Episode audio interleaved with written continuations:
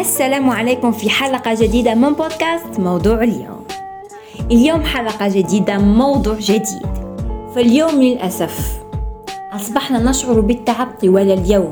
أصبحنا نريد أن لا نفعل أي شيء طوال اليوم.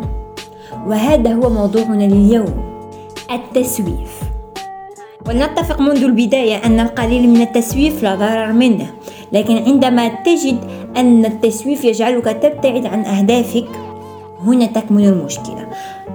فكما قلنا سابقا الكثير منا يعاني من التسويف اليوم أي أنها أصبحت ظاهرة كبيرة. وما يقصد بالتسويف أو المماطلة هو تأجيل وتأخير إنجاز العمل بشكل مستمر دون عذر واضح وترك إنجاز الأمور لآخر لحظة. حيث أوضحت الأبحاث مؤخرا أن المماطلة في ارتفاع كبير فبينما كان في عام 1970 يقدر ب تقدر نسبة المماطلة في منطقة معينة بخمسة بالمئة أصبحت اليوم تفوق عشرين بالمئة إلى خمسة وعشرين بالمئة. أي ما تفهمه أنك لست الوحيد الذي يعاني من المماطلة والتسويف. آه، قبل أن أكمل حديثي أريد أن أشرح لكم هذه النقطة التي أراها أنها مهمة جدا.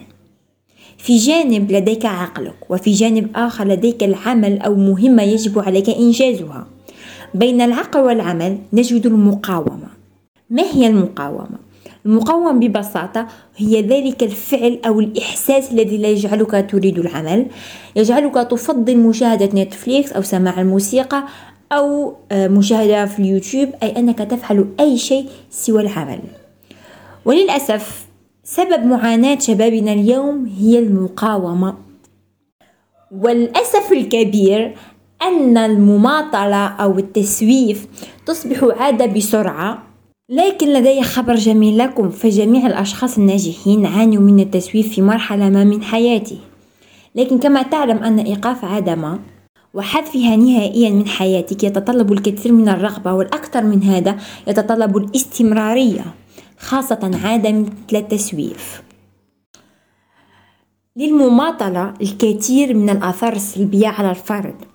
أهم الآثار السلبية التي يجب أن تكون واعين بشأنها هو الإحباط. فالكثير من الناس بسبب المماطلة أو التسويف يصبحون محبطين من أنفسهم ويشعرون أنهم أناس فاشلين غير قادرين على تغيير وضعيتهم والقضاء على المماطلة وأنهم أناس فاشلين لدرجة عدم تحقيق أهدافهم. والكثير من الناس دخلوا مرحلة الاكتئاب بسبب هذه العادة التي قد تراها بسيطة. لذا فالتسويف قد يؤثر سلبيا على صحتك النفسية والعقلية. قد قلت لكم سابقا أن, الس... أن ببساطة سبب المماطلة هي تلك المقاومة. لنحاول مع بعضنا أن نفهم سبب تلك المقاومة. سبب إحساسنا بأننا لا نريد العمل ونريد فقط الاسترخاء. ففهم السبب يسهل لنا الحل بشكل عجيب. لذا حاولوا أن تركزوا معي وتجدوا معي سبب مماطلتكم حيث أن هذه العادة ترتبط بالكثير من الأسباب أهمها الخوف من الفشل. نعم هناك الكثير من الناس من شدة خوفهم من الفشل أصبحوا لا يحاولون أساسا. فالناس يخافون أكثر بسبب الأشياء الجديدة التي لم يجربونها من قبل.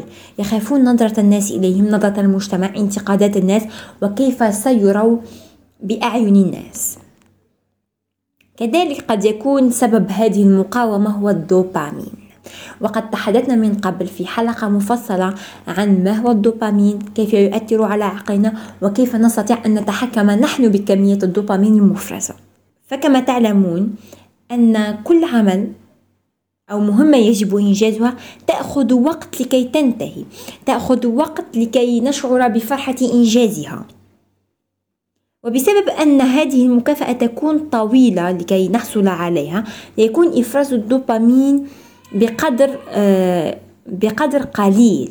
وهذا السبب الذي يجعلنا نؤجل الأمور أو نستبدل ذلك العمل الذي يبدو لنا صعب بتصفح الإنترنت أو وسائل التواصل الاجتماعي التي تكون المكافأة سريعة ويكون آه، مقدار الدوبامين المفرز كبير.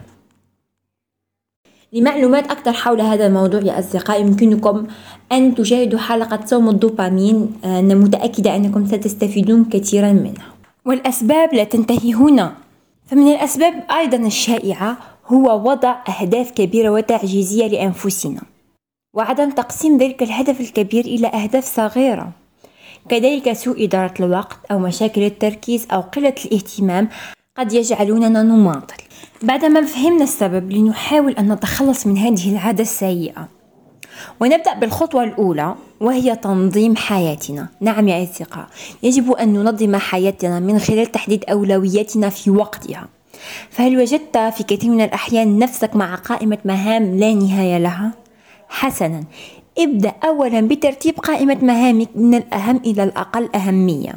فهذه الطريقة ستجعلك تفكر في السبب الذي يجعل شيء ما مهم أو أكثر أهمية من شيء آخر. ثاني خطوة هي أن تجعلها ممتعة. قسم مهامك إلى أجزاء صغيرة واختر شيئا تحب القيام به أو اجعل جميع نشاطاتك ممتعة.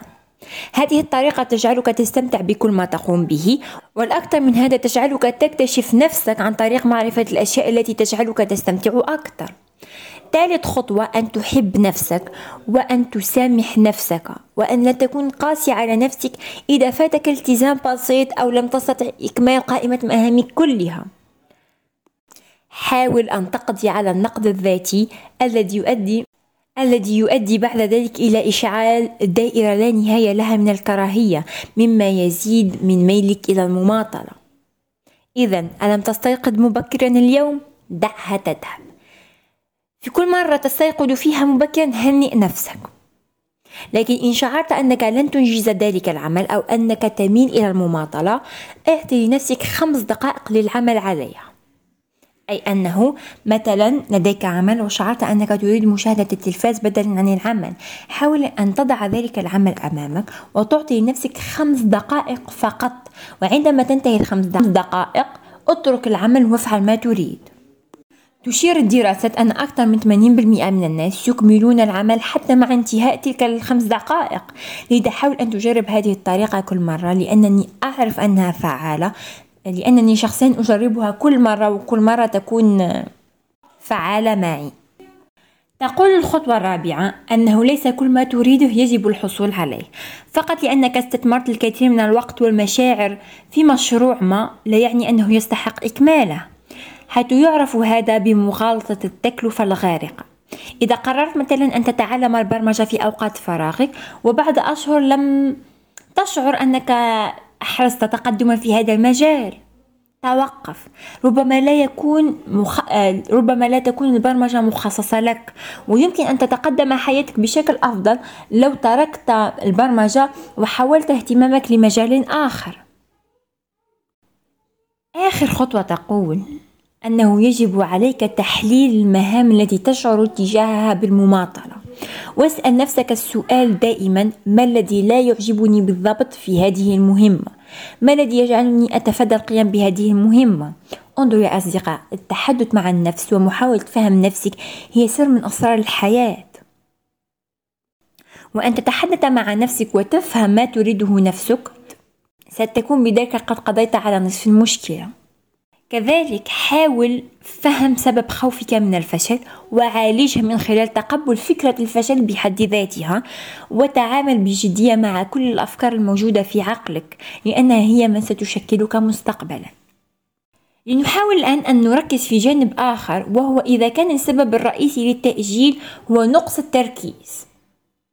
فسيكون من الضروري العمل على التشتت العقلي وتهيئة الظروف التي تعزز الانتباه للحصول على تركيز أفضل. أفضل قم بإنشاء الظروف المناسبة.